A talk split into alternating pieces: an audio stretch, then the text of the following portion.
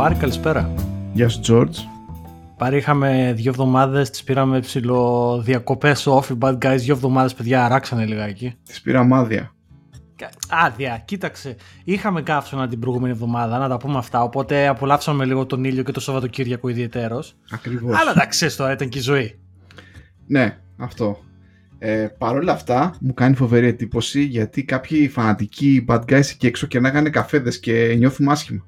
Και είναι αυτό που λέγαμε. Ε, το τελευταίο επεισόδιο, παιδιά, να είναι καλά και ο φίλος μου ο Θανάσης, να πούμε, ο Θείος ο Θανάσης εδώ πέρα. Είχα φτάσει σχεδόν στα 650 views που ε, κατά αναλογία σε σχέση με τα υπόλοιπα επεισόδια μα είναι περίπου διπλές ε, ακροάσεις από ό,τι κατά μέσο ώρα έχουμε στα, στα επεισόδια μας. Ναι. Αλλά τι, ήρθατε εσείς οι δυνατοί, οι φίλοι μας και κεράσατε καφέ και εν τη απουσία μας. Και να πω, ο φίλος μας ο Γιάννης ο Στάθης, η Ελένη, η Ευαγγελία, την Ευαγγελία καλά, η Ευαγγελία είναι gold ε, sponsor. Πρέπει να, πρέπει να αρχίσουμε να την κερνάμε καφέδες εμείς, πιστεύω. να την κερνάμε μπύρες στην Ευαγγελία, γιατί είναι στη Γερμανία. Πραγματικά η Ευαγγελία είναι gold sponsor. Σωστά. Ε, ο, ο Λάμπρος ε, το Βασ Βασ πρέπει να είναι ο Βασίλης. Έτσι θα υποψιαστώ εγώ ότι είναι Βασίλης. Σας ευχαριστούμε όλους, παιδιά, θερμά, τα βάση της καρδιάς μας. Ε, Κάποιος.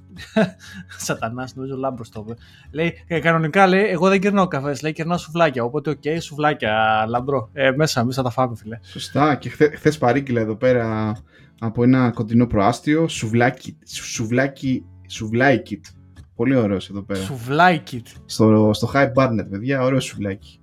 Δεν Πρέπει να μιλήσουμε κάποια στιγμή για τα σουβλάκια στο Λονδίνο, πιστεύω. Ναι, ρε, ναι, λοιπόν, θα το πούμε. θα τα πούμε το πολύ. γιατί, γιατί αυτό που θα ακούσετε, θα βάλουμε τώρα, παιδιά, ένα που το είχαμε πει στην αρχή. Ε, μας, μας αρέσουν πάρα πολύ τα ηχητικά σχόλια. Δεν έχουμε πάρει πολλά, έχουμε πάρει δύο-τρία. Όχι, είναι φοβερά. Είναι, είναι φοβερά, τα ηχητικά σχόλια. Θα, θα, και ένας, ένας από τους, ε, ένας από τους ακροατές μας εδώ πέρα, ο φίλος μας ο Λάμπρος, ε, μας άφησε ένα ε, ηχητικό σχόλιο, το οποίο θα σας το βάλουμε να το ακούσετε τώρα. Φίλε Πάρη και φίλε Γιώργο, καλησπέρα από την Ελλάδα. Είμαι ο Λάμπρος. Ε, είμαι μια φωνή από το παρελθόν για τον Πάρη, καθώς ε, αυτό είναι το τρίτο audio comment που του στέλνω. Τα προηγούμενα δύο τα είχα στείλει φυσικά για το All Time Classic ε, Wicked Kicks. Το πρώτο το είχα στείλει τον Νοέμβριο του 2007 και το δεύτερο το Φεβρουάριο του 2013, αν δεν κάνω λάθος. Ήμουν φανατικός ακροατής ε, των Wicked Kicks και οπαδός ε, του Πάρη και του Κώστα. Ωστόσο τα χρόνια πέρασαν, αφήσαμε πίσω αυτές τις ξέγνιαστες και ωραίες εποχές, άλλαξε η ζωή όλων μας με αποτέλεσμα να χαθούμε κιόλας. Αν και το blog του Πάρη παραμένει μέχρι και σήμερα στη λίστα του RSS Reader μου, ωστόσο χαθήκαμε και επειδή δεν κάνει και τόσο συχνές αναρτήσεις όπως έκανε παλιότερα και για κάποιον ε, ακατανόητο λόγο ε, δεν συνειδητοποίησα το καινούργιο αυτό project ότι τρέχει, οι Bad Guys. Και το κατάλαβα τις τελευταίες μέρες ε, του Ιουνίου. Οπότε ε, καταλαβαίνετε κι εσείς ε, ότι οι τελευταίες, στις τελευταίες εβδομάδες έχει πέσει πάρα πολύ Bad Guys τόσο πολύ που δεν, φτάνει, δεν φτάνουν οι ώρες που αφιερώνουμε ε, στο πλήσιμο των πιάτων, στο καθημερινό περπάτημα και στο καθάρισμα του σπιτιού. Ε, είναι σαν να έχεις κολλήσει με κάποια σειρά στο Netflix και να ε, παρακολουθείς όσο περισσότερο μπορείς ε, επεισόδια προκειμένου να κάνεις το catch-up για την τελευταία σεζόν. Κάτι τέτοιο έχει γίνει και για μένα. Ε, δηλώνω πανευτυχής ε, με το καινούργιο σας, με το καινούργιο σας project. Ε, αξίζεται συγχαρητήρια. Πάρα πολύ καλό, πολύ καλή προσπάθεια, ποιοτικό, ε, φοβεροί καλεσμένοι όλοι.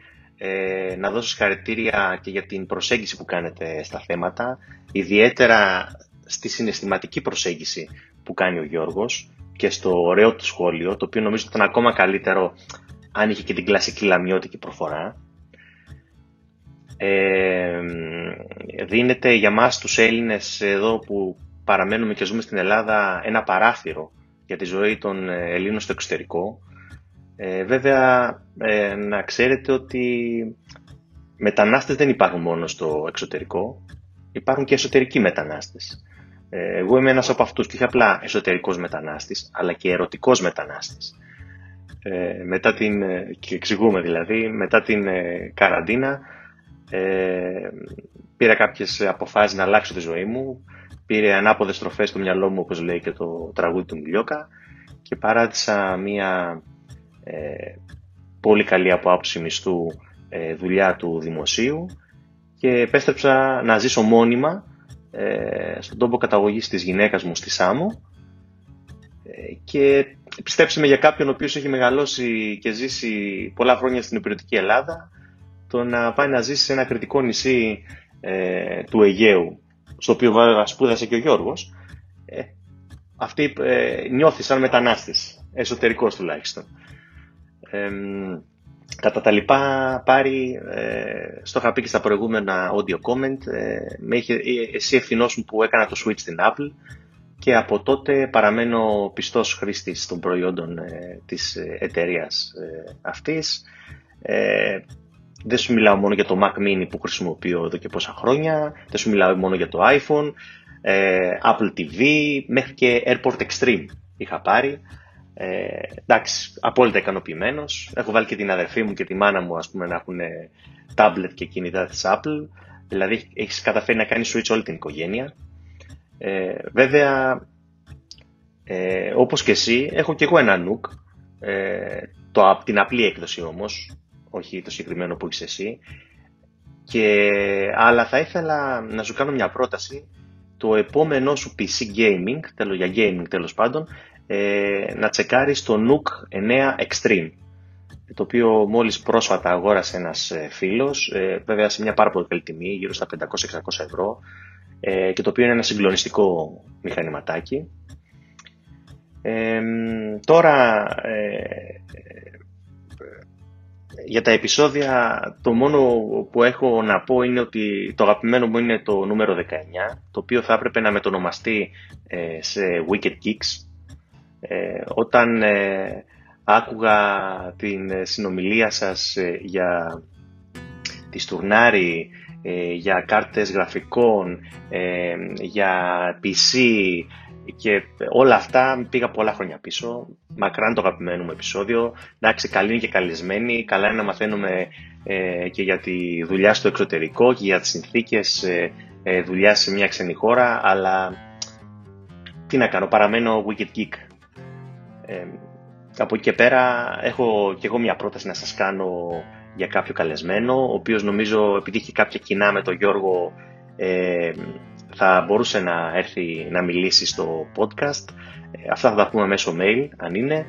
Αλλά αυτό που θα ήθελα οπωσδήποτε να γίνει, ε, δεν ξέρω πάρει, νομίζω θα ήταν ε, το, η κορύφωση του podcast είναι μια φορά να έχετε καλεσμένο τον Κώστα, να είναι ένα επιτιακό Wicked Geeks. Νομίζω θα ήταν το κορυφαίο.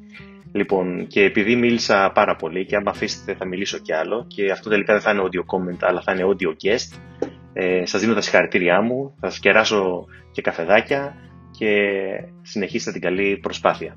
Χαιρετώ από Ελλάδα. Ναι, θα ακούσατε το σχολιάκι εδώ πέρα του φίλου μας του, του Λάμπρου. Ε, πάρε για πες λίγο εσύ για το σχολιάκι, γιατί θέλω να πω κι εγώ, αλλά πες σε λίγο για σχολιάκι Λάμπρου. Λοιπόν, όπως είπαμε και πριν, ε, είναι, πολύ, είναι φοβερά τα audio comment, αλλά είναι και δύσκολα μερικές φορές, παιδί μου, και εγώ παλιότερα σε κάποια podcast που άκουγα ήθελα να στέλνω audio comment. Ε, νομίζω τα περισσότερα τα έστελνα στο Βρυπάν τότε, αλλά είναι μια διαδικασία, ας πούμε.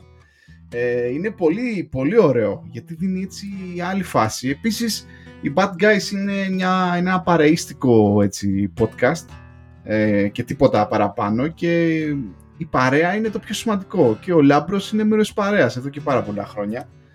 Ε, τι, τι να πρωτοπώ. Ε, ο, ο Λάμπρος ανέφερε πάρα πολλά πράγματα. Έκανε και αναδρομή στο παρελθόν με τους Weekend Geeks. Λάμπρο θα μιλήσω με τον Κώστα αν προλάβει να κάνουμε κάτι ή να τον φέρουμε guest. Φυσικά και θα ε, και θα γίνει. Ε, μίλησε για ερωτικούς μετανάστες που George έχει ανοίξει θέματα εδώ πέρα. Μίλησε για Σάμο. Άνοιξε θεματάρες. Ναι. Και, και, για μένα με άγγιξε, με άγγιξε στη καρδιά ο, ναι. ο, Λάμπρος γιατί τον ακούσατε τον Λάμπρο, ο ερωτικός μετανάστης στη Σάμο, στην οποία πέρασα 5,5 σχεδόν 6 χρόνια, από τη ναι. ζωή μου και πολύ ακροατές μας είναι συμφοιτητές μου και άνθρωποι που ε, ζήσανε στη Σάμο και ξέρουμε ακριβώς πως είναι η φάση να μετακομίσει από την υπηρετική Ελλάδα στο, στα κριτικά νησιά μας, τη Σάμο, τη Χίο, τη Μυτιλίνη, τη Λίμνο, τα οποία είναι πανέμορφα νησιά, πανέμορφοι τόποι, γλυκύτατοι άνθρωποι σε όλα. Δηλαδή έχουμε πάει με το Πανεπιστήμιο Αιγαίου σε όλα αυτά τα νησιά, εκτός από τη Λήμνο. Ε, φανταστικά νησιά. Ε, Λάμπρο, εγώ θα πω ότι είσαι τυχερός φίλε.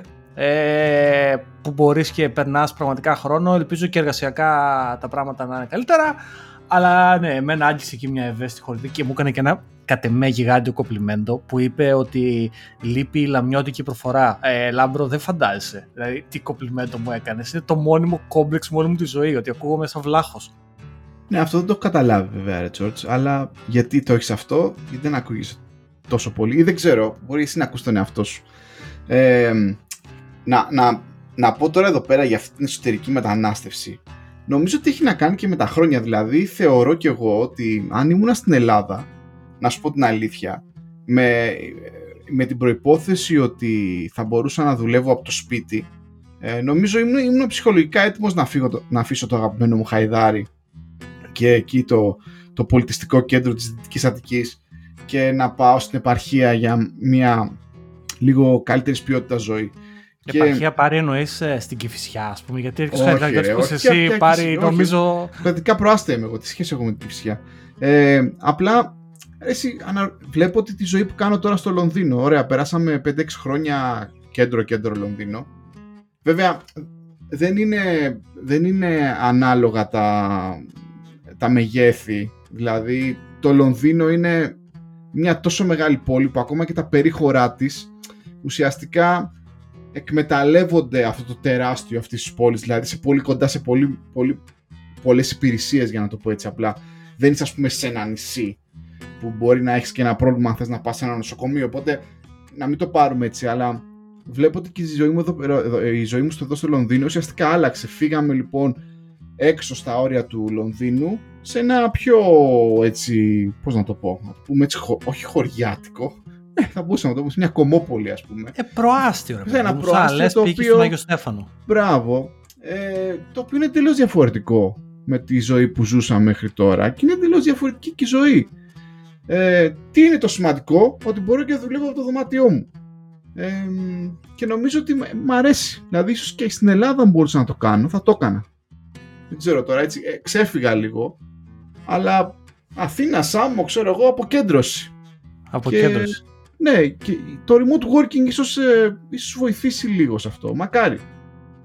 Επίσης έφτιασε και άλλο θέμα ο Λάμπρος Πάρη που σε, που σε ανέφερε δυνατά και ανέφερε το, το θέμα της, ε, της Apple και πώς κόσμο έχει, έχεις πείσει εκεί με την Apple για, για να μπουν στο ecosystem και ανέφερε κιόλας και το Airport Extreme 3 που ήταν, Extreme κίνηση αυτό, ναι. Που ήταν router αυτό, ένα, ένα router παύλα ναι. hard drive της Apple μια στιγμή το οποίο δυστυχώς πέθανε ε, και τώρα δεν προσφέρει τίποτα network related η Apple αλλά Πώς αισθάνεσαι έτσι που έχεις βάλει κόσμο στα κόλπα μέσα; Να σου πω κάτι, η, η δική μου, το πώς έζησα εγώ τη μετάβαση στο Macintosh ήταν πραγματικά ένας τεχνολογικός έρωτας, δηλαδή εκείνο τον καιρό που έγραφα και με τα μανίας, πραγματικά ήμουν ερωτευμένος με, με όλο το οικοσύστημα και όλο αυτό. Ε, και ήταν πολύ έτσι, πώς να το πω ρε παιδί μου, ήταν πολύ γνήσιο όλο αυτό και προσπαθούσα ξέρεις, και να πείσω και άλλους πιο πολύ ήταν σε φάση, ξέρεις τι, έχεις φάει τη ζωή σου τόσα χρόνια, δεν δουλεύει, ξέρω εγώ, έχεις φάει τη ζωή σου σε φορμάτε από εδώ, από εκεί, δεν ξέρω εγώ τι, σε ιούς κτλ. Δώσε πέντε δραχμές παραπάνω, ας πούμε, και παίξει ένα καλύτερο μηχάνημα κτλ. Η, η αγάπη αυτή συνεχίζει να παραμένει. Βέβαια υπήρχαν και υπάρχουν πολλά ups and downs. Ε, να, να, να σημειώσω εγώ ότι ως developer κάποια στιγμή ενώ η Apple ε, έλεγε ότι ξέρεις τι θα είμαστε τα καλύτερα μηχανήματα για Java developers, ξαφνικά μετά σταμάτησε το support για την Java. Ε, τα τελευταία χρόνια έχει αρχίσει να κάνει κάτι περίεργα με το λειτουργικό της ε, που δεν τα καταλαβαίνουμε. Θα ξαναλλάξει τώρα, όχι από ό,τι φαίνεται, θα αλλάξει ξανά ε, γενιές επεξεργαστών ε, και όλα αυτά. Είμαι ελάχιστα δυσαρεστημένος, να σου πω την αλήθεια. Μάλλον αρχίζω και τη φοβάμαι την Apple, ότι κάποια στιγμή θα κλείσει εντελώς το οικοσύστημά της. Ε, κάτι το οποίο το λέγανε αρκετά, αρκετοί άνθρωποι που δεν γουστάρουν την Apple εδώ και πάρα πολλά χρόνια. Τώρα αρχίζω και το βλέπω κι εγώ. Βέβαια ακόμα δεν είμαι έτοιμος να, να φύγω μακριά από την Apple. Η αλήθεια είναι ότι δεν υπάρχουν και πάρα πολλές λύσεις. Δηλαδή, okay, το, το Linux που έχω εδώ πέρα το έχω ευχαριστηθεί πάρα πολύ. Αλλά για παράδειγμα, ένα από τα μεγαλύτερά μου προβλήματα εμένα αυτή τη στιγμή είναι ότι μου αρέσει η φωτογραφία και στο, για το photo editing για παράδειγμα έχω πολύ μεγάλο πρόβλημα. Ναι, υπάρχουν λύσεις, ρε παιδί μου, αλλά ούτε σαν την Adobe είναι, ούτε σαν το άλλο το software που χρησιμοποιώ, που, το Capture One που χρησιμοποιώ τώρα τελευταία.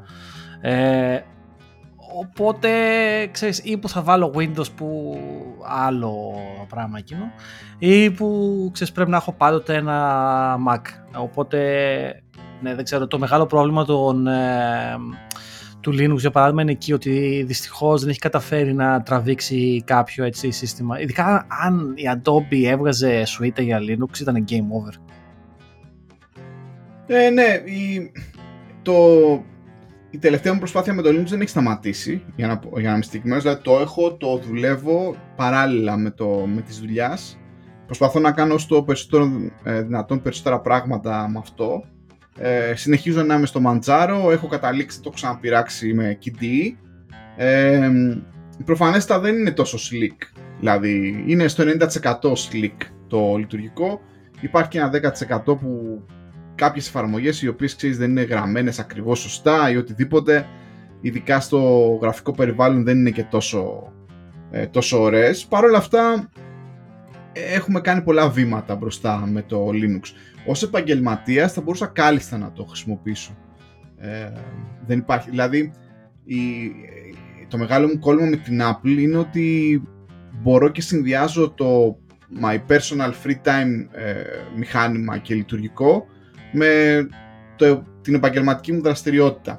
Βέβαια, επειδή το έχουμε πει και εδώ πολλές φορές ότι καλό είναι να τα διαχωρίζουμε πια αυτά, ε, η μετάβασή μου στο Linux μου έχει βοηθήσει λίγο να, να ασχοληθώ και λίγο παραπάνω και να, να, να αρχίσω να προσπαθώ να πιέζω τον εαυτό μου και να λύνω προβλήματα καθημερινότητας, του στυλ πω πω ρε παιδί μου πώς θα κάνω ένα, δεν ξέρω, ε, ας πούμε στο Slack, στο Linux, ε, για κάποιο λόγο προχθές έβλεπα ότι δεν μπορώ να στείλω ένα attachment για κάποιο λόγο. Δεν ξέρω εγώ τι. Ξέρεις, τέτοια μικρά προβληματάκια μπορούν να σου τη σπάσουν καθημερινά.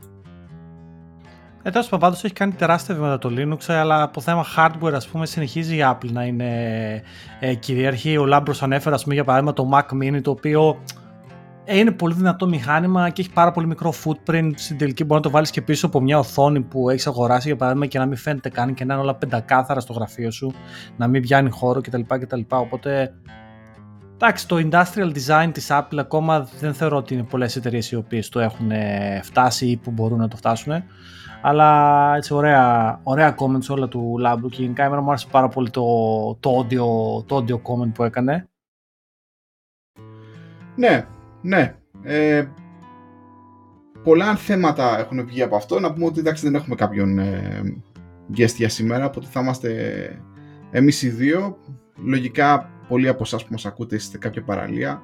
Κάνουμε και εμείς διακοπές με όλους τους γνωστούς από το Instagram που ποστάρουν φωτογραφίες κτλ. Και, και περιμένουμε έτσι να, να περάσει ο καιρός και εδώ στο, στο Λονδίνο. Το οποίο από ό,τι φαίνεται λένε ότι στην Αγγλία γενικότερα ότι θα έχουμε ξανά και άλλες δύο εβδομάδες ζέστη τον Αύγουστο. Για να δούμε.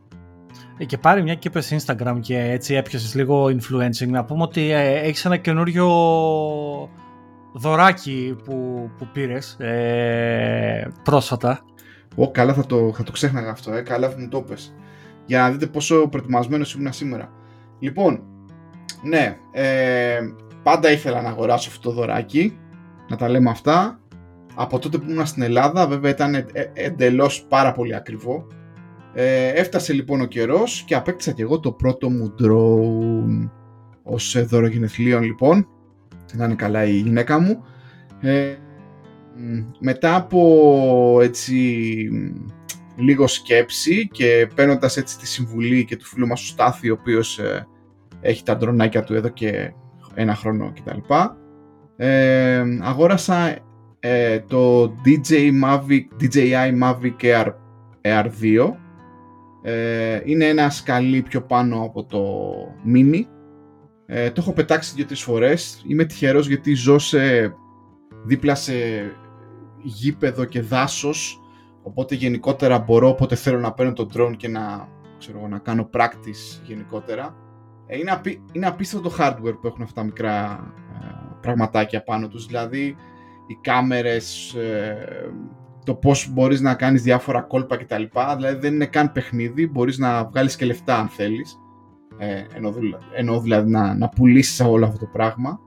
Ε, ένα άλλο που έκανα εδώ στην Αγγλία πρέπει να δηλώσεις ότι είσαι κάτοχος drone και υπάρχει ένα site, η υπηρεσία εραστεχνών ε, κάτι κάτι ας πούμε όπου κάνεις και ένα online test, το οποίο πλάκα πλάκα δεν ήταν και τόσο άσχημο, γιατί πρέπει να ξέρεις ας πούμε ότι πρέπει να είσαι 50 μέτρα μακριά από κόσμο, ξέρεις ότι ας πούμε πρέπει να φτάσεις μέχρι 120 μέτρα και όχι παραπάνω ε, και όλα αυτά. Ε, θα ήθελα να είχα περισσότερο χρόνο να έπαιζα μαζί του. Ε, την τελευταία φορά που το πήρα έξω μαζί με τα μωρά, ο γιος μου μάλλον φοβήθηκε λίγο, κάνει αρκετό θόρυβο αλλά οι δυνατότητες σου είναι εντυπωσιακές. Δηλαδή, πραγματικά μπορεί να φτάσει πάρα πολύ μακριά. Και όταν ξανοίγομαι λίγο μερικά χιλιόμετρα, ας πούμε, με πιάνει αυτή η ανασφάλεια. Όχι, και τώρα, άμα πέσει, πού θα τρέχω μέσα στα δάση να το ψάχνω. Αλλά εντάξει, έχει και ένα άλλο που μάθαμε πρόσφατα. Υπάρχει ένας ε, TJI Flight Simulator, έτσι, ο οποίος φαντάζομαι, χωρίς να το έχω χρησιμοποιήσει, ότι μάλλον σε βοηθάει έτσι για να μάθεις και να πετάς το DJI drone έξω και τα λοιπά, έτσι δεν είναι; Ναι, δεν τον έχω δοκιμάσει ακόμα. Εγώ κάνω συνεχείς πτήσεις έτσι για να το μάθω. Βοηθάει πάρα πολύ που το δικό μου μοντέλο έχει και ένα, ένα σύστημα το οποίο ουσιαστικά φρενάρει τον drone όταν πάει κοντά σε δέντρα γενικότερα όταν δει κάτι ας πούμε μπροστά του σαν, ε, σαν εμπόδιο Βέβαια έχει και ένα mode το οποίο λέγεται sport mode, το οποίο πραγματικά πάει σαν διαολεμένο. Μα το Θεό δηλαδή, ε, ξενδονίζεται και σε εκείνο το mode δεν έχει ε, obstacle detection και όλα αυτά, οπότε ξέρεις είσαι εσύ. Και άμα το ρίξεις πάνω στο δέντρο σε κανένα τείχο, θα γίνει ένα με τον τείχο.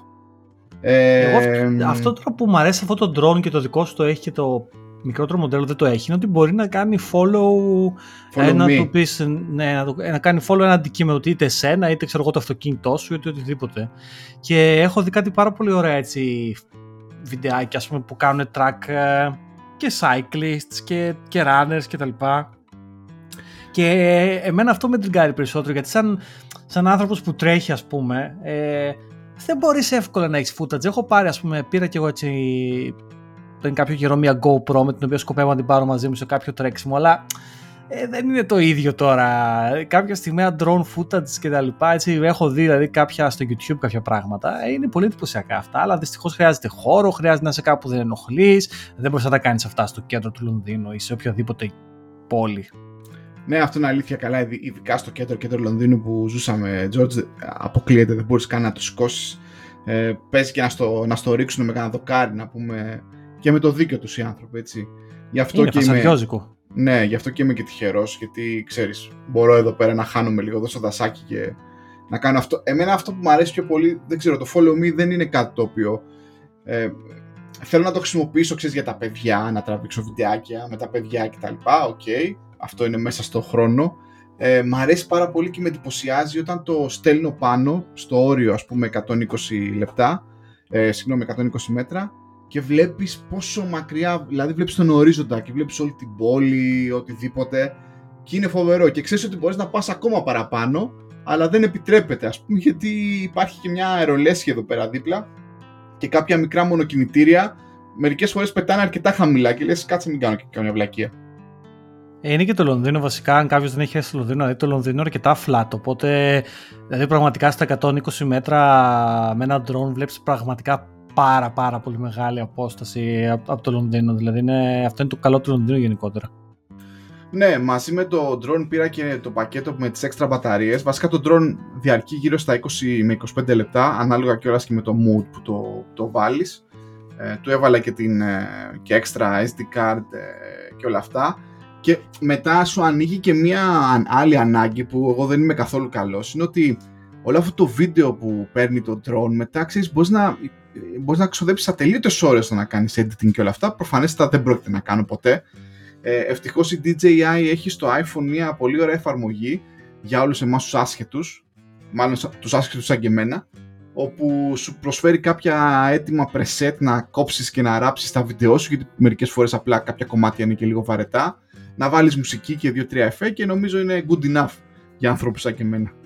Αλλά δεν μπορώ, να με... έχει... δεν μπορώ να με φανταστώ να το ξέρεις να το, κάνω, να το βάζω σε κανένα υπολογιστή και να αρχίσω να κάνω editing. Δεν έχω καθόλου τέτοια skills. Ε, και κάτι τέτοιο έχει και το και GoPro βασικά, δηλαδή, γιατί και εγώ έκανα έτσι κάνα, κάνα δυο έτσι πειράματα με την GoPro και έκανα ένα έτσι mini vlog με ένα φίλο, δεν θα το βρείτε, το έχω private αυτό το βίντεο είπαμε εντάξει. Ε, αλλά ναι, έχει έτσι έχει ωραία πράγματα. Αν και να σου πω την αλήθεια πάρει, εγώ κατέβασα στο Linux ένα video editing software και ήταν πάρα πολύ καλό, δηλαδή ήμουν πάρα πολύ ευχαριστημένος. Έκανα δύο-τρία πράγματα όπως κάνω και με το podcast. Απλά κόψε, ράψε λίγο τον ήχο, το βίντεο, ένα free τραγουδάκι από κάτω. Ε, δεν είναι πολύ δύσκολο να βγάλεις ένα έτσι ικανοποιητικό αποτέλεσμα, να σου πω την αλήθεια. Εντάξει, δεν θα γίνω vlogger, αλλά έτσι για προσωπικά vlog βίντεο τα οποία τα μοιραστήκαμε με την οικογένειά μας και τους φίλους μας, ας πούμε κτλ. Είναι, είναι super ικανοποιητικό. Θα, δεν θυμάμαι τον τίτλο τώρα, αλλά θα, θα αφήσω έτσι ένα link μετά. Ναι, ναι, ναι. Ωραίο. Ωραία, ωραία φάση το drone. Ε, αρκεί να έχεις χώρο και νομίζω ότι όσοι είναι και στην Ελλάδα σε επαρχία είναι πολύ πιο βολικό αντί να είσαι Πραγματικά. Αν ήμουν δηλαδή στη Λαμία μόνιμα, έχουμε γύρω-γύρω στη Λαμία, αυτό είναι το καλό της Λαμίας τέλος πάντων, ότι πολύ κοντά έχεις ωραία βουνά και φύση να πας και τα λοιπά και βολεύει γενικά πάρα πολύ. Δηλαδή θα, θα έπαιρνα ένα drone αν ήμουν στη Λαμία, να πω την αλήθεια. Ωραίος. Και μιας και είπαμε για, για drone και για λαμίες και τα λοιπά, να ρωτήσω πώς, πήγε, πώς πάνε οι πρώτες εβδομάδες μετά τη νέα δουλειά; Ε, λοιπόν, κοιτάξτε τι συμβαίνει Ήταν τώρα. Ήταν κουτσομπολίστικη η ερώτηση. Κουτσομπολίστηκε λίγο. Με να κάνουμε λίγο στο... κουτσομπολίο γιατί τα έχουμε πει έτσι κι αλλιώς. Ναι. Ε, λοιπόν, ξεκίνησα τη δουλειά, τώρα τελείωσα τη δεύτερη εβδομάδα. Ε, εσύ, νομίζω όταν είσαι σε έναν καλό χώρο ή όταν είσαι σε έναν κακό χώρο, ε, νομίζω σχετικά γρήγορα καταλαβαίνεις ε, που, που, που είσαι τέλος πάντων. Ναι, που ρε, φίλε, αυτό, που δεν αυτό που λες είναι πολύ μεγάλη σοφία. Γενικά μέσα στις πρώτες δύο εβδομάδες καταλαβαίνεις το vibe, πιστεύω. Ναι. Και η αλήθεια είναι ότι οι άνθρωποι με τους οποίους ε, συνεργάζομαι αυτή τη στιγμή είναι καλοί άνθρωποι. Δηλαδή δεν μπορώ να πω. Είναι βοηθητικοί, ε, είναι supportive. Ε, έγραψα ένα blog post πριν από κάποιες ε, ε, μέρες για το τι είναι ένα senior developer, το ξανάπα. Και αυτό έλεγα ότι, ότι προσλαμβάνω ένα senior developer δεν σημαίνει ότι ο άλλος θα πετάει φωτιές μέσα στο, στην πρώτη εβδομάδα. Και αυτή είναι μια εταιρεία που φαίνεται ότι να το καταλαβαίνει τέλεια. Τους λέει: OK, πρέπει να γίνεις onboarded, πρέπει να καταλάβεις τα συστήματα, τα processes. Ε, υπάρχει support από τους συναδέλφους. Γενικά, ξέρεις, δεν μπορείς, υπάρχει και το, αυτό το honeymoon period που λέμε. Δηλαδή, είναι οι, πρώτες, οι πρώτοι μήνες είναι λίγο ο μήνας του μέλητος, ξέρω εγώ. Ε, αλλά τα σημάδια προς το παρόν είναι θετικά. Δηλαδή να πω την αλήθεια πάρει και δεν θέλω να τον κατεμοιάσω και είμαστε 300 νοματέ εδώ που συζητάμε όλοι μαζί τώρα. Είμαστε μια παρέα μεγάλη όπως ξανά είπαμε, πρώτο έτος πανεπιστήμιο. Αλλά την προηγούμενη εβδομάδα για πρώτη φορά στη ζωή μου αισθάνθηκα, όχι για πρώτη φορά στη ζωή μου, για πρώτη φορά τον τελευταίο χρόνο βασικά, ε, αισθάνθηκα ότι είχα μια κανονική μέρα στη δουλειά. Δηλαδή πρέπει να έχει περάσει ένας χρόνος που μπορούσα να σου πω με σίγουρα ότι πώς ήταν σήμερα η μέρα στη δουλειά. Α, κανονικά. Ξέρεις, έκανα ένα task, όλα καλά. Ε, οπότε ναι, θα δούμε. Θα σας, θα σας πω τις επόμενες ε, στο, στο δίμηνο πάνω τι γίνεται, αλλά ναι, so far so good ας πούμε. Όλα, όλα και παράλληλα με αυτό το transition, George, έζησες και το, το challenge του βρίσκω νέο σπίτι, αλλάζω σπίτι στο Λονδίνο. Ναι, και εξωπανάχησες λίγο. Ναι, αυτό ήταν και γκρίνιαξα για κάποια φάση και λίγο στο, στο Twitter. Ε, κοίταξε να δεις το να, η σύγκριση που αξίζει να γίνει εδώ πέρα είναι τι είναι η ερώτηση βασικά τι είναι χειρότερο, να ψάχνει για δουλειά ή να ψάχνεις για σπίτι. Και η απάντηση είναι εξαρτάται. Ε, το χειρότερο είναι να, τα κάνεις, να τα κάνεις και τα δύο παράλληλα. Ακριβώς το, το οποίο έκανα εγώ, ναι. Ε, αλλά κοίταξε να δεις. Ε, το πρόβλημα με, το, με τα σπίτια στο Λονδίνο είναι ότι είναι όλα πανάρχια και πανάκριβα. Δηλαδή τι, δηλαδή υπάρχει το εξής που συμβαίνει. Αν το σπίτι είναι σε καλή τοποθεσία, δεν το ανακοινίζει ο ιδιοκτήτης ποτέ. Δεν έχει κανένα λόγο. Θα πληρώσει το location. Αν το σπίτι είναι σε κακή τοποθεσία ή είναι υπόγειο ή είναι πάνω στο δρόμο κτλ. θα το ανακοινήσει γιατί αλλιώς δεν νοικιάζεται με τίποτα. Το αποτέλεσμα είναι ότι αν βρεις για να βρεις μάλλον αυτό το intersection των δύο συνόλων, δηλαδή εκεί που τένονται τα δύο σύνολα, δηλαδή καλό σπίτι σε καλό location, είναι πάρα πολύ μικρό. πολύ σπάνιο. Δηλαδή δεν είναι εύκολο να βρεις, ας πούμε, καλό σπίτι σε καλή περιοχή. Και αν το βρεις, θα είναι εξωφρενικά ακριβό. Οπότε εκεί είναι το μεγάλο πρόβλημα. Νομίζω και στην Αθήνα ίσως. Το ίδιο είναι. Φαντάζομαι αν πας να βρεις ένα σπίτι στο Παγκράτη δίπλα στο μετρό, θα είναι πολύ χειρότερο από το να βρεις κάποιο, δεν ξέρω πού, που είναι μακριά το μετρό, αλλά είναι πιο ανακοινισμένο ίσως γιατί ο ιδιοκτήτης πρέπει να το κάνει πιο θελκτικό το σπίτι. Και το ίδιο ισχύει και στο Λονδίνο φυσικά και εκεί είναι το μεγάλο το μανί και η απογοήτευση. Και επίσης, on the back of this, ας πούμε, ε, by the way, παρένθεση, κάποιος με έκραξε στο Twitter ε, την προηγούμενη εβδομάδα γιατί έλεγα πολλά αγγλικά πάρει. Ε, στη βάση αυτού λοιπόν είναι ότι ανακάλυψα γιατί αγοράζει σπίτια ο κόσμος. Δεν είναι μόνο ότι α, μου ανοίξει το σπίτι και δεν πάει το ενίκιο στον κουβά που είναι σίγουρα ένα θέμα, αλλά είναι και ότι δεν χρειάζεται εργαμότο να ανοιχτεί όλη αυτή τη βλακεία. Γιατί ξέρεις αυτά τα έπιπλα το οποίο δεν ταιριάζει τίποτα με τίποτα, ε, τις, τα σάπια ξύλα στο πάτωμα, το ότι δεν το βάφουν ποτέ. Έχεις ένα σπίτι δικό σου, OK, πληρώνεις εκεί το δάνειο και τουλάχιστον είναι ο χώρος σου. Οπότε αυτή ήταν η εμπειρία μου αυτές τις ξέρω εγώ τρεις εβδομάδες ίσως. Ναι. Ε, εγώ περνάω τη φάση τώρα ως homeowner πια. Προσπαθώ να πείσω φίλους και γνωστούς να αποκεντρωθούν. ε, προφανέστα χρησιμοποιώ το επιχείρημα του remote work ε, της εργασίας από απόσταση, για το πούμε και ελληνικά. Ε, ίσως είναι και ηλικιακό ρε George, δεν ξέρω, γιατί προφανέστα άμα πάω και μιλήσω τώρα με κάποιο πιτσιρικά θα μου πει τι λες ρε θεία. Ε, αλλά έτσι πως δουλεύουμε αυτή τη στιγμή και μάλλον θα δουλεύουμε για τον επόμενο χρόνο σίγουρα έτσι πως πάει ε, το πράγμα ε, πιστεύω ότι μια αποκέντρωση σε έναν βαθμό, δηλαδή αν είσαι στην πρώτη ζώνη του Λονδίνου, όπως ήμουν εγώ, φύγε στην τρίτη και παραπάνω, ας πούμε, ξέρω, λέω κάτι. Διάλεξε εσύ αν θα είναι βορράς, νότος, ανατολή, δύση, ένα συνδυασμό στο να, ξέρεις, να μην, να μην μπούμε σαν κλασικοί Έλληνες, ας πούμε, στη συζήτηση. Α, αυτό το προάστιο είναι πολύ καλύτερο σε σχέση με αυτό που μένεις. ε, νομίζω ότι για τα δεδομένα του Λονδίνου, μιας και να είχαμε και στο podcast που λέει ότι κάποιοι μαθαίνουν ας πούμε και για το Λονδίνο, δεν είμαστε τίποτα δάσκαλοι, ε, ακόμα και στο Λονδίνο όταν βγεις πιο έξω ισχύει ο κλασικός νόμος ότι αρχίζουν και πέφτουν τα, τα ενίκια ή αρχίζουν και πέφτουν σχετικά οι τιμές. Και για τα ίδια λεφτά μπορείς να, να βρεις λίγο περισσότερο χώρο και νομίζω ότι όλος ο κόσμος αυτή τη στιγμή είτε είναι τελικά ζευγάρια είτε είναι και ένα άτομο καλή ώρα σαν και εσένα αναζητά το χώρο αυτή τη στιγμή έτσι που δουλεύει από το σπίτι. Άρα αγαπητοί, βγείτε λίγο πιο έξω. Δεν ξέρω. Ε, περνάω αυτή τη φάση τώρα έτσι να τα πρίζω σε όλους. Βγείτε, βγείτε πιο έξω. Ναι, είναι ο Πάρης τώρα, έχει πάει στην εξοχή να πούμε και είναι γενικά κάθε τόσο... Κοίταξε ότι είναι ωραία εκεί πέρα είναι, αλλά υπάρχει και το εξής ότι βλέπεις πιο εύκολα σπίτια προς αγορά παρά σπίτια προς ενοικίαση, γιατί ε, είναι διαφορετικό το κοινό το οποίο το, το, ξέρεις, το οποίο κάνουν ε,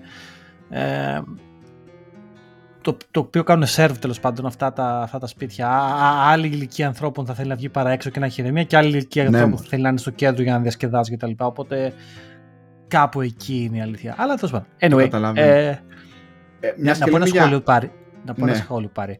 Σχετικά με, το, με, με, τα, με τα αγγλικά, ε, γιατί να, να το πω και αυτό, δεν είναι δεν είναι θέμα συνομπισμού, είναι ότι έχω περάσει τόσο πολλά χρόνια αγαπητοί ακροατέ ε, στο εξωτερικό και τα ελληνικά μου κάποιες φορές δεν μου βγαίνουν αβίαστα. Ε, δηλαδή το μυαλό μου πρέπει να σκεφτεί κάποιες ελληνικές λέξεις και οι αγγλικές μου έρχονται πιο εύκολα. Δεν θέλω τώρα να ακουστώ σαν ελληνική ταινία, ξέρω εγώ, ο θείος από το Σικάγο, αλλά ε, είναι πραγματικότητα αυτό. Όταν μένεις πολλά χρόνια στο εξωτερικό, δυστυχώς η, μητρική σου γλώσσα φθήνει και η γλώσσα την οποία μιλάς καθημερινά παίρνει κυρίαρχη μορφή. Οπότε, αν με ακούτε και λέω αγγλικά μέσα-μέσα, να με συγχωρείτε, αλλά δεν έχει να κάνει με, με συνομπισμό προς τη γλώσσα μας, η οποία είναι φανταστική.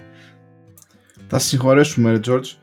Και ε, μιλάμε για το Ηνωμένο Βασίλειο, την Αγγλία, το Λονδίνο κτλ. Και, και θα πάμε σε ένα tweet που έτσι βρήκαμε και οι δύο την ίδια στιγμή.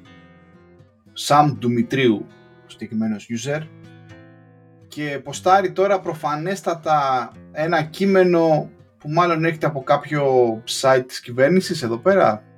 Μάλλον. Κάποιος νόμος νομίζω είναι, ναι. τον οποίο τον, ε, ε, ναι, τον βγάλανε publicly ας πούμε στο, στην Αγγλία. Λοιπόν, μετά το Brexit λοιπόν έχουν αλλάξει πάρα πολλά πράγματα, προφανέστατα. Ε, έχουν αλλάξει, προφανές, τα αγγλικά πανεπιστήμια έχουν γίνει πια δυσπρόσιτα και για τους Έλληνες, μιας και πρέπει να πληρώνουν δίδακτρα ανάλογα με αυτά που πληρώνουν και πληρώνουν άλλοι ε, άνθρωποι από άλλες χώρες, βλέπε Κίνα ή η Μέση Ανατολή. Λοιπόν, ε, η Βρετανική κυβέρνηση λοιπόν λέει θα, ε, θα παρουσιάσει ένα νέο νομικό πλαίσιο High Potential Individual Route. Ε, οπότε λέει ας πούμε ότι αν εσύ είσαι απόφυτος από κάποιο παγκόσμια καλό πανεπιστήμιο το τι σημαίνει αυτό τώρα είναι ένα καλό ερώτημα εντάξει, πώς το κρίνουμε αυτό, αλλά anyway. Ναι, το Harvard ας πούμε μόνο, δεν ξέρω. Ε, θα είσαι λέει ελεύθερος να έρθεις στην ε, Αγγλία, να μείνεις, χωρίς να, να χρειάζεται να έχεις πρώτα ε, κάποια πρόσκληση για δουλειά, ένα job offer το λεγόμενο.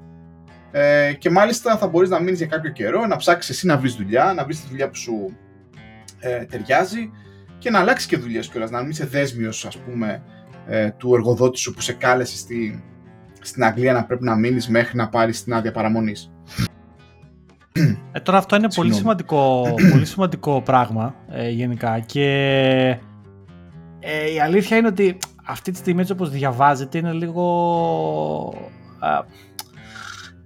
είναι λίγο αέρας κοπανιστός. Δηλαδή ok okay, τι πάει να πει ας πούμε ε, ε, καλό πανεπιστήμιο. Πώς το ορίζεις το καλό πανεπιστήμιο; Με βάση τι, με βάση τους, ε, τα rankings που υπάρχουν και που τραβάς τη γραμμή; Στο 100, στο 200, στο 1000 δηλαδή δεν ξέρω.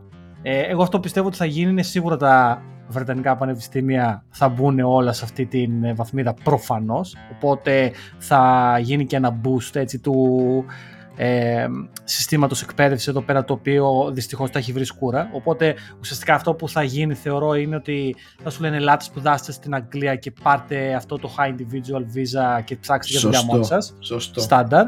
Οπότε θα μπουσταριστούν. Και μετά θα υπάρξουν κάποια όντως κορυφαία πανεπιστήμια. Δηλαδή η Ινδία έχει κάποια πανεπιστήμια που είναι φανταστικά η Κίνα έχει κάποια πανεπιστήμια που είναι φανταστικά ε, η Ευρώπη προφανώς Αντιστοίχως, τώρα τι θα γίνει με την Ελλάδα; Δεν το ξέρω. Δηλαδή το Μετσόβιο, ίσως και το, το Πανεπιστήμιο της Κρήτης, ε, από εκεί πέρα το χάος. Δηλαδή, ξέρεις, εκεί μετά διαρωτάσαι τι γίνεται και πώς θα, θα δημιουργήσει αυτό και παρενέργειες στις χώρες της, ξέρεις, που έχουν τα πανεπιστήμια αυτά. Δεν το ξέρουμε, θα το δούμε. Αλλά είναι έξυπνη κίνηση. Σίγουρα είναι μια από τις κινήσεις ε, όπου εδώ πέρα το, το, το κράτος και η κυβέρνηση θα ρολάρουν σιγά σιγά και θα δούμε κι άλλα. Ε, γιατί όπως τώρα παραπονιούνται πολλοί υποστηρικτές του Brexit ότι πια δεν μπορούν να βρουν ε, κόσμο με χαμηλό, ε, ε, ξέρεις, με χαμηλό μισθό για να δουλέψει στις pub τους ή οτιδήποτε.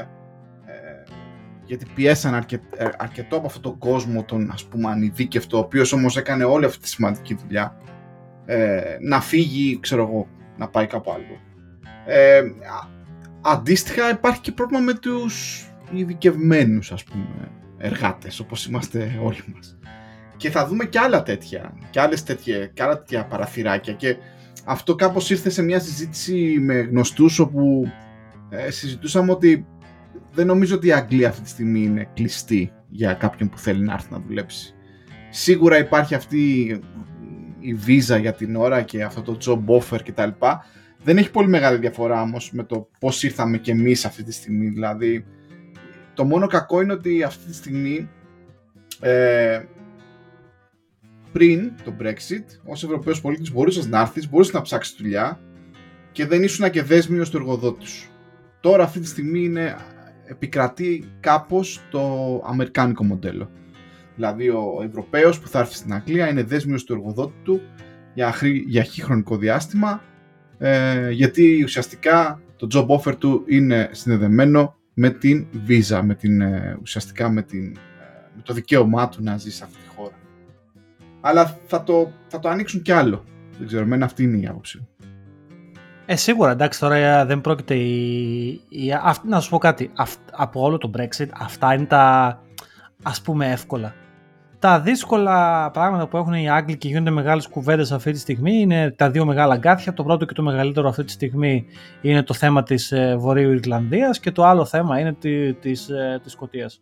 Διαφορετικά θέματα για τα δύο δεν θα τα αναλύσουμε, δεν είμαστε πολιτικό podcast εδώ πέρα. Είναι πολιτικής χρειάς ε, ζητήματα, αλλά αυτά είναι τα δυσεπίλητα, τα δύσκολα προβλήματα που έχουν οι Άγγλοι στα χέρια τους. Τώρα τα εργασιακά κτλ. δεν είναι, είναι οπορτουνιστές γενικά οι Άγγλοι και θα τα εκμεταλλευτούν. Και με ακούτε να λέω Άγγλοι, γιατί οι Άγγλοι είναι αυτή. Η Σκωτία μετά και οι υπόλοιπες ε, χώρες που είναι μέρος του Ηνωμένου Βασιλείου είναι αλλού που πάει Ευαγγέλιο. Ε, αλλά οι Άγγλοι προκειμένου θα βρούνε και θα ανοίξουν παραθυράκια τόσο για την εκπαίδευση όσο και για την εργασία. Δηλαδή τους ανθρώπους με σπουδές και προσόντα αν θες ε, δεν υπάρχει πρέπει να μην δεν τους διευκολύνουν, θα τους διευκολύνουν 100%. Ναι, γι' αυτό ελάτε. Ελάτε να τρώμε σουβλάκια εδώ πέρα στο Λονδίνο. Για, για κάτσε τώρα πάρει, γιατί είπες για σουφλάκια. Ωραία, κάτσε λίγο γιατί τα λέμε όλα σοβαρά. Πες μου λίγο για τα, κάτσε να πούμε για τα σουφλάκια, αλλά, γιατί νομίζω είναι και αυτό ένα θέμα. Έχει σουφλάκια εκεί κοντά που είσαι; Ε, εδώ στην, στην εξωτική Κομόπολη έχει, βέβαια με το συμπάθειο τα περισσότερα ανήκουν σε Κύπριους, οπότε είναι λίγο μπασταρδεμένα σουβλάκια για εμάς τους Ελλαδίτες. Ε, αλλά έχει στο προάστιο δίπλα από την Κομόπολη ουσιαστικά την τελευταία ζώνη της μαύρης γραμμής στο High Barnet και στο Hadley. Έχει, αρκε... έχει κάποια μάλλον ελληνικά σουβλατζίδικα από ό,τι φαίνεται. Ε, μπορείς να καταλάβεις πως αν είναι ας πούμε ε, Κύπριος ο, ξέρεις, το management ή ξέρω εγώ Έλληνες ή δεν ξέρω εγώ τι από τον τρόπο που γίνεται το σουβλάκι άμα δεις πιο πολλές Ιταλίες και τα λοιπά όλοι, άμα όλοι δεις το, το, το, κλασικό πιτόγυρο έτσι βέβαια μπορεί να υπάρχει κάτι στη μέση ε, πάντως θυμάμαι κάποτε ήταν πολύ τη, ε, σε, σε, σε, συζητήσεις νεομεταναστών όπως ήμουν και εγώ πριν 5-6 χρόνια στο Λονδίνο και λέγανε πω, πω θα μου λείψει το φρέντο εσπρέσο και το σουβλάκι, παιδιά, πραγματικά δεν μας έχει λείψει καθόλου. Παίζει να έχουμε φάει και περισσότερα σουβλάκια στο Λονδίνο παρά το τρώγαμε στην Ελλάδα, έτσι. Η αλήθεια έχει και ειδικά στο κέντρο στο Λονδίνο να πω την αλήθεια. Πάρα πολλά, ναι. Έχω και φρέντο πλέον μπορείς να. Κοίταξε, υπήρχε μια πενταετία πριν, μια εξαετία πριν, θυμάμαι, ή το ειδικά τον πρώτο καιρό που είχαμε έρθει, πραγματικά δεν υπήρχε πιθανότητα να βρεις φρέντο. Και δεν το καταλαβαίναν κιόλας ρε παιδάκι μου αυτό το φρέντο που φτιάχνετε. Τι περίεργο πράγμα. Αλλά τώρα, αυτή τη στιγμή, δεν είναι καλά. Πρώτα απ' όλα έχει φλό καφέ. Δηλαδή έχει πέντε φλό καφέ στο κέντρο. Δηλαδή δεν είναι θέμα. Ε, δηλαδή α, άνετα παντού. Ε, ναι. Ε, οπότε ε, είναι... Σουβλάκια εντάξει. Κοίταξε. Τώρα σουβλάκια, ας πούμε, εγώ που ήμουν στο κέντρο, κέντρο, μου άρεσε πάρα πολύ ο Αθήνιαν. Ο, ο Αθήνιαν είναι ο καλύτερος. Ο καλύτερος είναι. Νομίζω είναι καλός. Μετά εκεί στην περιοχή του Ίσλινο και του Angel είχαμε, είχαμε δύο-τρεις νέους σουβλατζίδε ε, έχω, έχω ξεχάσει και το όνομά του. Είναι δύο βασικά. Ο Great είναι ο ένας. Great, great taste. Ο Great πολύ, πολύ δυνατό. στο σουβλάκι κάτι, δεν ξέρω, είναι ακριβώς στην περατζάδα του Angel. Για όσου μας ακούνε και ζουν στο, ακόμα στο Islington. Ε, τι άλλο, ε, υπάρχουν και ελληνικά σουβλατζίδικα γενικά διάσπαρτα μέσα στο Λονδίνο, έτσι, δηλαδή απλά είναι πολύ μακριά για μας. Εδώ και... που είμαι εγώ κοντά υπάρχει ένα δίπλα στο Regent's Park, ένα κοντά μεταξύ Camden και Regent's Park. Ναι, ναι, ναι. Ε, έχουν αρκετά εκεί πέρα. Ε, και να πω κάτι. Πρώτα απ' όλα θα πω το εξής. Αν έχουμε Κύπρους ακροατές, παιδιά, αφήστε ένα σχόλιο να, να σας πούμε ένα γεια. Γιατί δεν ξέρεις, αναρωτιέμαι πόσοι Κύπροι ακροατές έχουμε στο podcast. Ε, την αγάπη μας όλους. Ε, οι οποίοι φαντάζομαι τώρα να είσαι Κύπριος.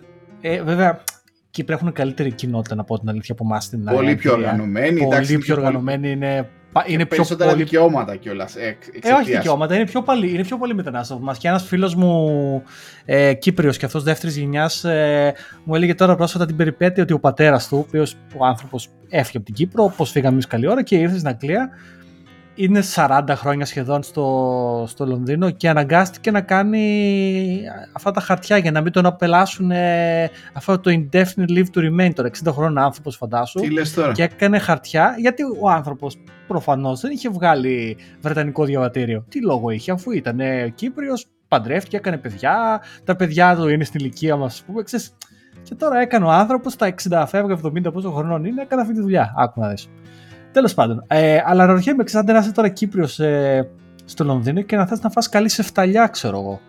Ή έχουν πο, πολλές νοστιμίε. Αλλά η αλήθεια είναι ότι άμα πας στο βόρειο Λονδίνο, εκεί που είναι ο Πάρης κοντά, ε, οι, οι φίλοι μου Κύπροι έχουν πάρα, πάρα πολύ καλά εστιατόρια. Έχουν εκεί στο Cock Foster, στο Oakwood, ε, όλα εκεί ναι, πέρα ναι, είναι ναι. φανταστικοί. Μάλιστα, τις ε, προάλλες ήμασταν σε ταξί με, την, ε, με τη γυναίκα μου και με, σε Τούρκο Uber ταξιτζή, ο οποίος μας έλεγε για το καλύτερο, ας πούμε, ε, εστιατόριο και τα λοιπά ελληνικό, το οποίο είναι κυπριακό, έτσι.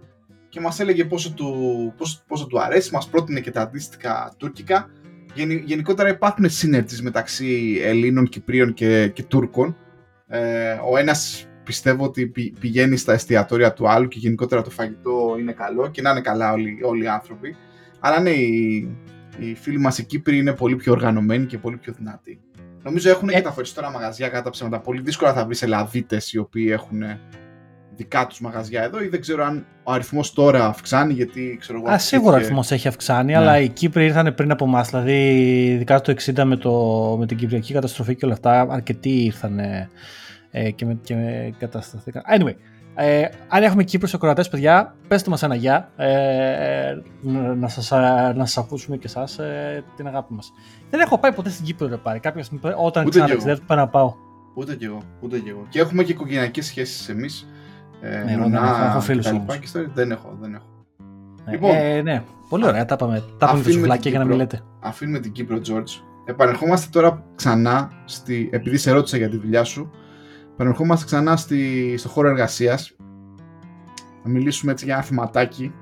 Έτσι μια ωραία ρομαντική ιστορία, αλλά και πόσο ωραία ακούγεται και θα τη διαβάσουμε και πόσο ρομαντική και ανέφικτη είναι για όλους εμάς, την πλέμπα. Ναι, ξέρω τι θα πεις. Για πες, πες το. Ναι, θα ξέρω το πω έτσι, λαϊκά. Λοιπόν, παίρνω το φραπέ μου, παιδιά, κάνω λίγο τα παγάκια μου, δηλαδή αντίστοιχα καταλαβαίνετε λοιπόν το ύφος. Λοιπόν, ε, ε, υπάρχει μια εταιρεία εκεί πέρα έξω, πάρα πολύ καλή, πολύ δυνατή, για όσους ασχολείστε με το, με το System Engineering, το DevOps, SREs κτλ. Αυτή η εταιρεία ονομάζεται ε, HashiCorp. Ε, είναι μια εταιρεία που έχει βγάλει πάρα πολύ ωραία πραγματάκια. Ε, δεν θα πω τώρα τα εργαλεία κτλ. Ε, και έχει φτιαχτεί από δύο τύπους, ας πούμε, δύο συμφοιτητές στην Αμερική. Ένας από αυτούς είναι ο Μίτσελ Χασιμότο. Πάρα πολύ Έξω και Χάσικορπ βασικά, έτσι. Ναι, και Χάσικορπ, ναι. Λοιπόν, ο Μίτσελ λοιπόν, ένας νέος άνθρωπος, τον έχω γνωρίσει και από κοντά σε ένα-δυο meetup εδώ πέρα στο Λονδίνο. Είναι πραγματικά πολύ ταλαντούχος και πολύ ωραίος κτλ. Τον ακολουθώ και στο Twitter. Γενικότερα πάντα λέει ωραία πράγματα. Είναι πολύ καλό, πολύ δυνατός engineer. Ε, ήταν στα, στα, στο, στο τιμόνι της εταιρείας για πάρα πολλά χρόνια. Έχει μεγαλώσει πια εταιρεία. Ξεκινήσανε με το να φτιάξουν ένα open source ε, εργαλειάκι κτλ. Και έχουν φτιάξει τώρα εταιρεία που, που δημιουργεί εργαλεία που τα χρησιμοποιούν όλες οι μεγάλες εταιρείες εκεί, εκεί έξω. Λοιπόν, ο Μίτσελ λοιπόν, νομίζω έχει γίνει και public η, η, η Hascorp, αν δεν κάνω λάθος. Ο Μίτσελ λοιπόν γράφει ένα tweet που συζητήθηκε από πολλούς I've decided to become a full-time individual contributor ενώ ήταν CTO, ήταν και κάποτε και CEO νομίζω. Για να μην τα πολυλογούμε, ο Μίτσελ ήταν ο, ο founder. Έτρεχε την εταιρεία 10 χρόνια, την έχει φτάσει εκεί που την έχει φτάσει κτλ. Κατά στην καρδιά του είναι όμως engineer, θέλει να μπλέκεται ας πούμε με κώδικες, με framework και δεν ξέρω εγώ τι και λέει ότι εγώ θα φύγω από το executive team της εταιρείας και θα επιστρέψω ως individual contributor. Και τώρα εδώ θα εδώ έρχεται λίγο η φραπεδόβια έτσι πλευρά μου και θα πω καθόμουν και βλέπω ας πούμε τα, τα, τα comments από κάτω, ξέρεις ε, καρδούλες, ξέρεις ε, ε, παλαμάκια και μπράβο και είσαι ο καλύτερος. Και εγώ μαζί με αυτό, δηλαδή μπράβο μάγκα, είσαι φοβερός. Είσαι φοβερός γιατί έφτιαξες αυτήν την εταιρεία. Είσαι απίστευτος μάγκας και σου αξίζει να κάνεις ό,τι γουστάρεις, έτσι. Εκεί λίγο που είμαι λίγο πιο ψυχρός είναι ότι αυτό είναι ένα πολύ ωραίο παραμύθι, είναι δηλαδή ένα exception, ο, ο τύπος είναι exceptional, προφανέστατα, και μπορεί ας πούμε στην εταιρεία που έφτιαξε να κάνει step down, να είναι individual contributor κτλ. Απλά είναι και λίγο παραμύθι έτσι, δηλαδή κάτσε ρε Μίτσελ να πούμε, δηλαδή τώρα τι θες να μου πεις, θα πας individual contributor και τι θα έχεις κάποιον μανατζαρέο από πάνω να σου λέει συγγνώμη έκανες το task αυτό για αύριο, δεν νομίζω έτσι. Ε, θα έχεις κάποιον ιδιαίτερο λόγο, ρόλο μάλλον. Θα είσαι κάτι σαν ε, distinguished, super distinguished engineer, δεν ξέρω εγώ τι. που ξέρω εγώ, θα δίνει τη συμβουλή του τεχνολογικά στην εταιρεία, ναι. Και μαγιά σου και καλά το κάνεις. Απλά δεν μπορώ να καταλάβω το dynamic, πόσο εύκολο είναι να το κάνεις αυτό. Εκτός Βασικά... αν είσαι exceptional τύπος.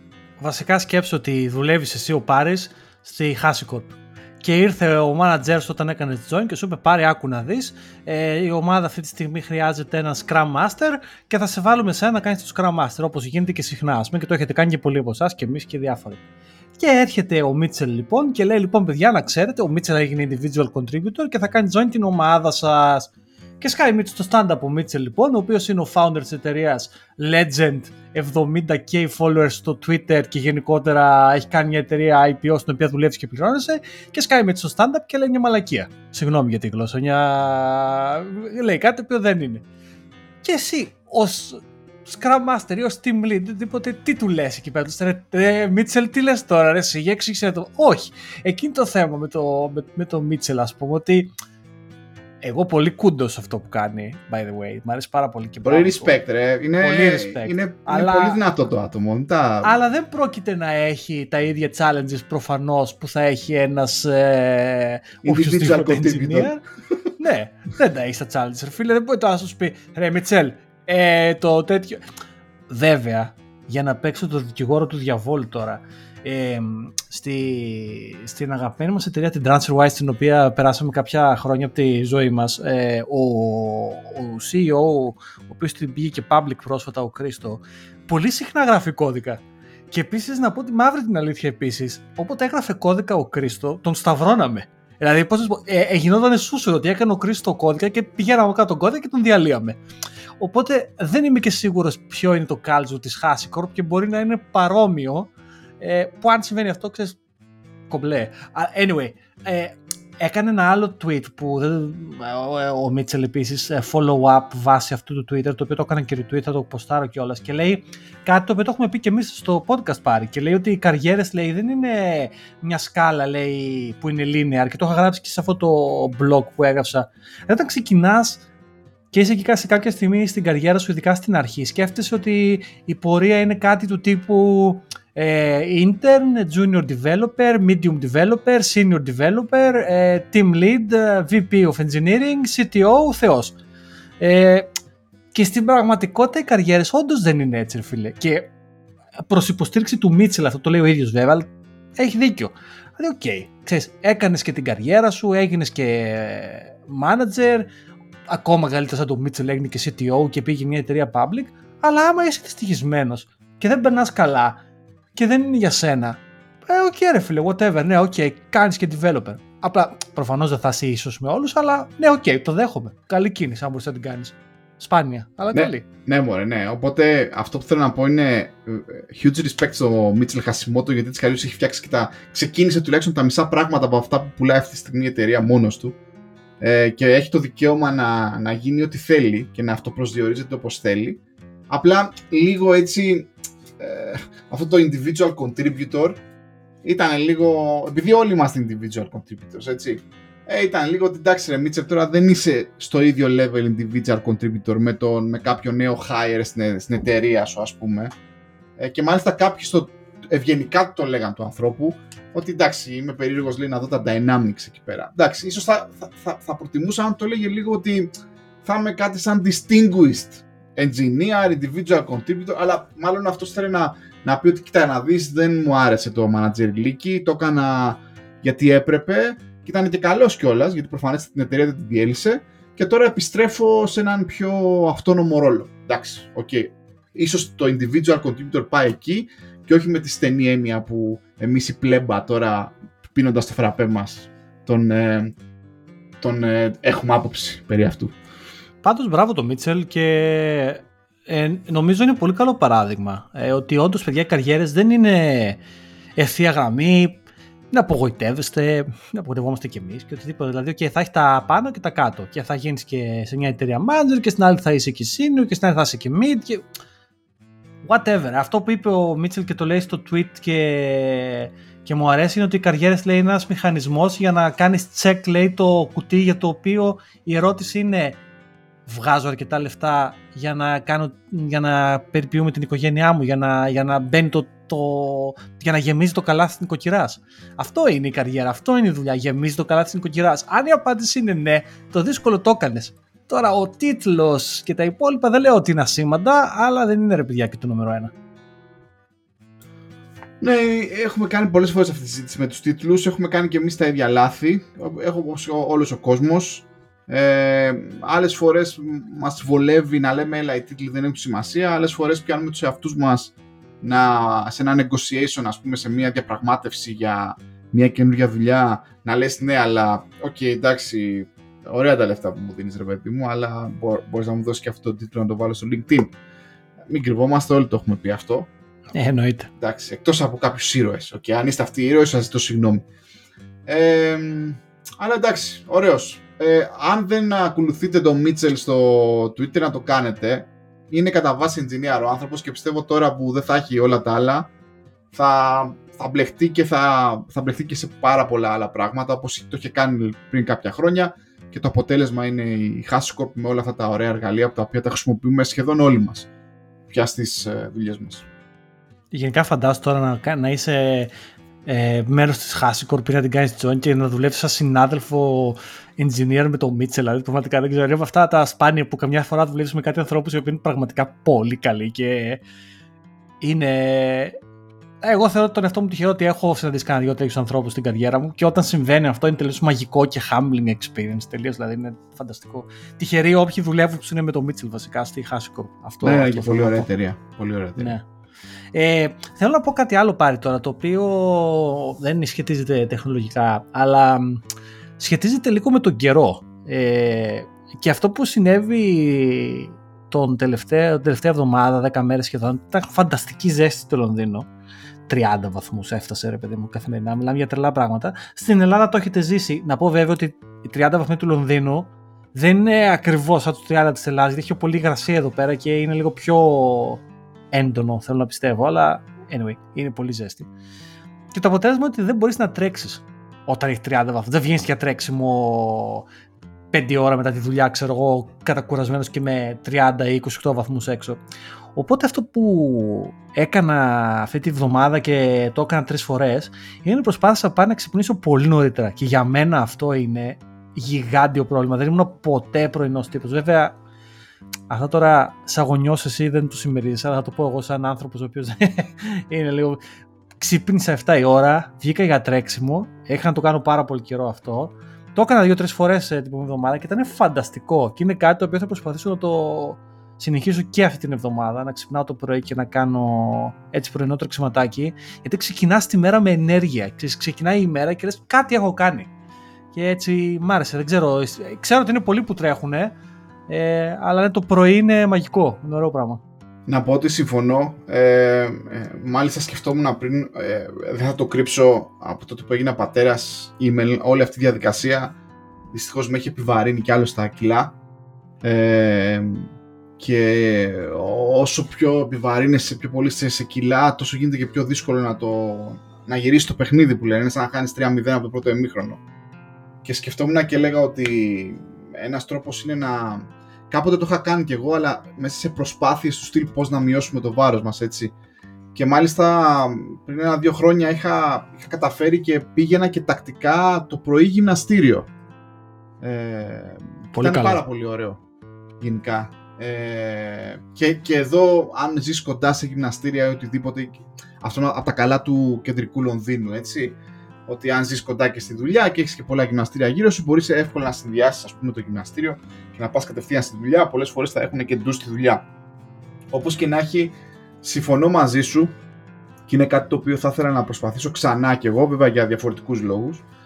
Ε, σηκώνεσαι το πρωί, κάνεις ό,τι είναι να κάνεις, το βγάζεις και από, τη, από το, ξέρεις, από τη λίστα των πραγμάτων που πρέπει να κάνεις. Νομίζω γλιτώνεις και χρόνο αρκετό χρόνο και έχεις μετά ξέρω εγώ, το απόγευμά σου πιο, πιο ελεύθερο κτλ. Ιδιαίτερα όταν έχεις οικογένεια είναι ακόμα πιο demanding, δηλαδή τα απογεύματά σου δεν μπορούν να είναι πια όπως τα παλιά σου απογεύματα. Είναι μεγάλη αλήθεια ότι και γενικά ρε παιδί μου ακούγεται παράδοξο, αλλά γιατί ξέρω εγώ μιλάω με κάποιους ανθρώπους και μου λένε Καλά, δεν κουράζεσαι. Και η απάντηση είναι όχι απλά δεν κουράζεσαι, σου δίνει φανταστική ενέργεια. Δηλαδή ξεκινάς την ημέρα, λες πολύ πολύ καλύτερα. Δηλαδή είναι ανώτερο από το να έχεις πιει καφέ, ξέρω εγώ. Ε, Συν ότι γενικά το πρωί είναι, ο κόσμος είναι λίγο μορφότερος. το φως είναι λίγο πιο συμπαθητικό προς, ε, προς, προς τα πράγματα γύρω σου. Είναι, είναι πιο έτσι, πιο, πιο meditative λιγάκι. Το απόγευμα είναι πιο busy όλα. Και τώρα, George, ε, το, το νέο σπίτι είναι κοντά σε πάρκο, ας πούμε, είσαι εκεί κοντά πάλι. Ναι, γενικά ήταν έτσι προσωπικό έτσι, αυτό το θέμα, ότι επειδή τρέχω και μου αρέσουν τα πάρκα και η, ή όποια επαφή με τη φύση μπορείς να έχεις τέλος πάντων, είναι κοντά σε ένα από τα μεγάλα πάρκα του Λονδίνου και πολύ χαίρομαι αυτό γιατί το επιδίωξα. Ε, εντάξει, θα δούμε. Ε, θα δούμε πώς θα πάει αυτό. Εντάξει, ξέρεις, γενικά οι αρχές των σπιτιών είναι λίγο δύσκολες να συνηθίσει το χώρο, να τα βάλεις όλα σε μια σειρά κτλ. κτλ. Ε, ε, μαζί και τις συνήθειές σου φυσικά. Αλλά ναι, είναι κοντά σε ένα τα πάρκα και γενικά μου αρέσουν τα πάρκα, μου αρέσουν τα κανάλια του Λονδίνου, μου αρέσουν αυτά τα πράγματα. Δηλαδή είναι τα πρώτα πράγματα που μέχρι και σήμερα με εντυπωσιάζουν στο Λονδίνο. Ξέρεις, τα πάρκα, τα κανάλια, ε, το μετρό. Είναι από αυτά τα τρία πράγματα τα οποία τα, τα γουστάρω πάρα πολύ. Ωραίος. Θα βγάλεις και φωτογραφίες με το, με το καινούριο σου gadget. Ε, το, ε, όσοι με ακολουθείτε στο Twitter τώρα τελευταία θα δείτε ποστάρω κάτι παραπάνω από φωτογραφίες και γενικά ε, με τη φωτογραφία ασχολούμαι αρκετά χρόνια 10-12 χρόνια ε, και έχω περάσει σε διάφορα στάδια και με film και digital κυρίως αλλά ναι, γενικά έχω κάνει διάφορα με τη φωτογραφία. Όχι ότι είμαι επαγγελματία, απλά μου αρέσει να βγάζω φωτογραφίες. Δεν είναι τόσο απλό.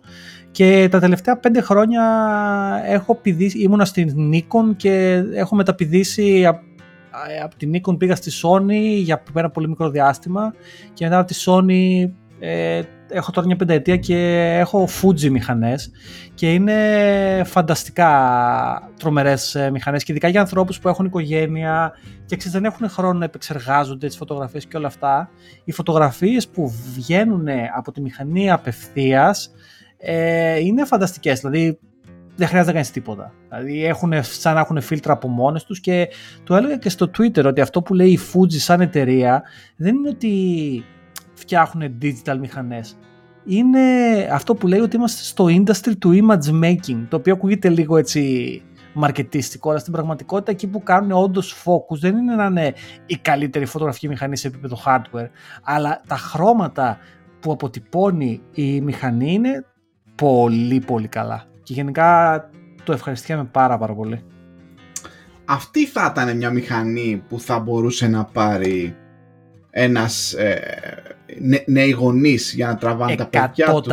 100%. Ε; Αυτό είναι το, το όλο θέμα αυτή τη μηχανή λοιπόν για την οποία μιλάμε είναι αυτή που πήρα εγώ είναι η Fuji X100V ε, που είναι το τελευταίο iteration της, ε, των μοντέλων των X100 H100 τέλος πάντων ε, αυτές οι μηχανές δεν έχουν είναι, είναι compact σχετικά ε, δεν έχουν περιθώριο να αλλάξουν φακούς έχει έναν φακό 27 ε, χιλιοστά το οποίο είναι το αντίστοιχο των 35 χιλιοστών σε full frame. Anyway, δεν έχει σημασία.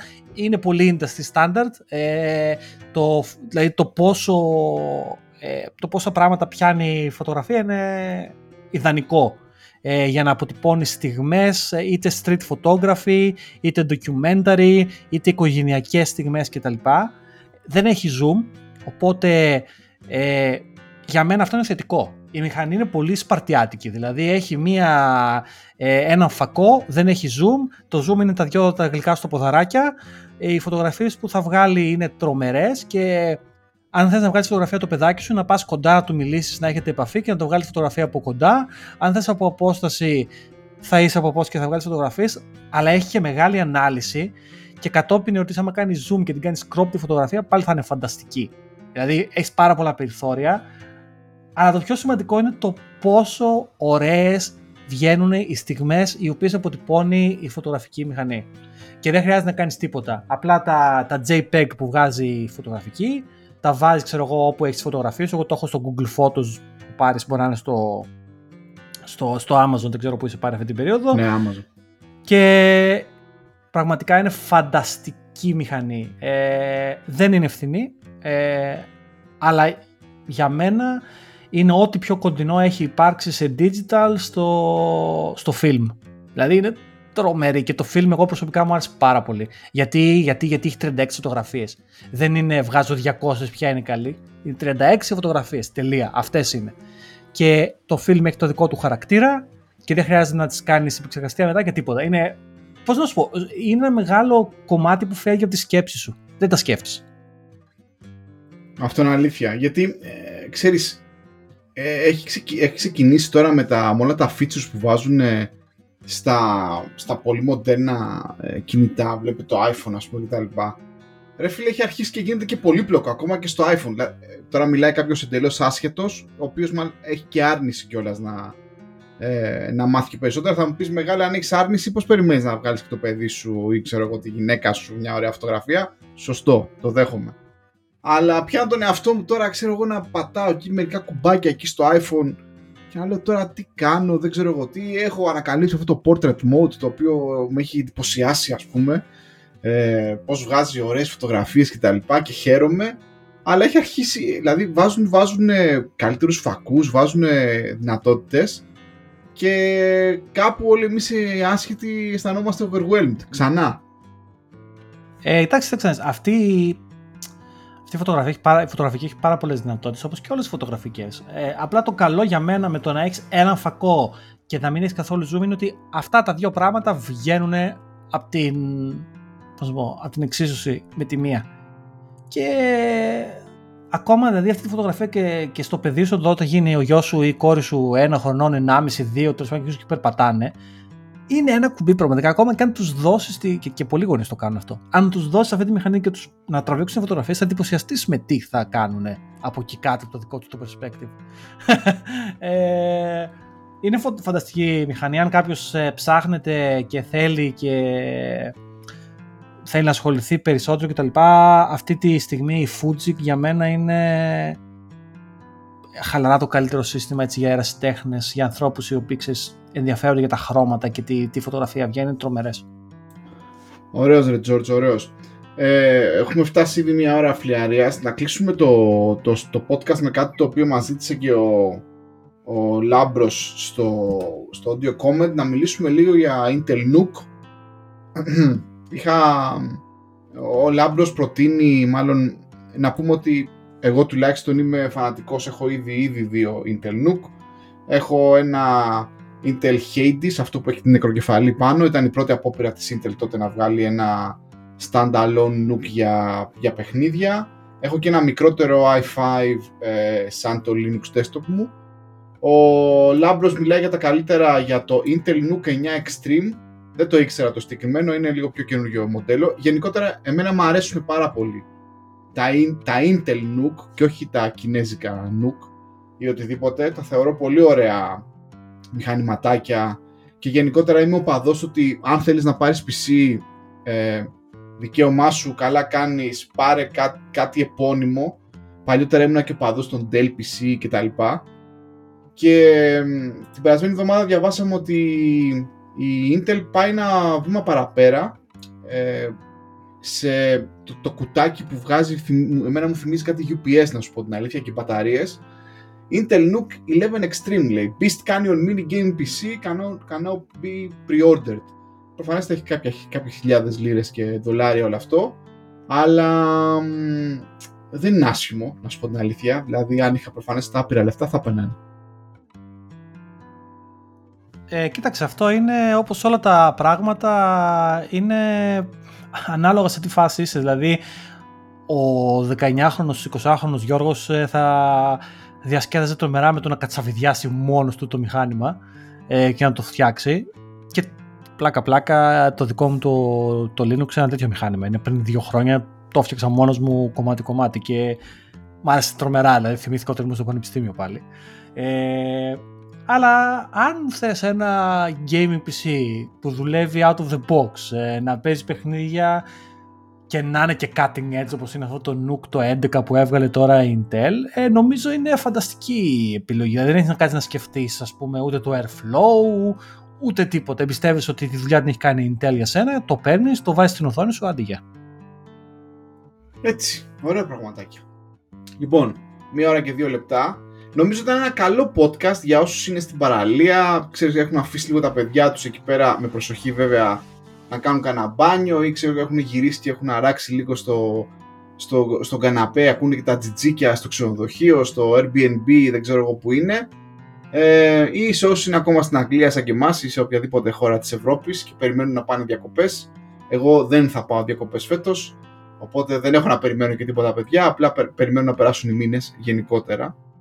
Ε, δεν ξέρω, έχεις κάτι άλλο George στο μυαλό σου; Ε, τίποτα, παιδιά. Προσοχή στις τσούχτρες και να περάσετε καλά. Δεν, είναι και, δεν έχω να πω τίποτα. Και στο, Delta, και στο Delta Variant. Δεν θέλουμε Εντάξει. να γίνουμε φορτικοί, να μην μιλήσουμε κι εμείς, μιλάνε όλοι. Όχι, να μην τα πούμε εμείς πάλι. Αλλά εγώ πιστεύω ότι θα γίνει Εμβολιαστείτε, παιδιά. Ξανά. Αυτό είναι. Εμβολιαστείτε, τίποτα άλλο χρειάζεται ναι. να πούμε.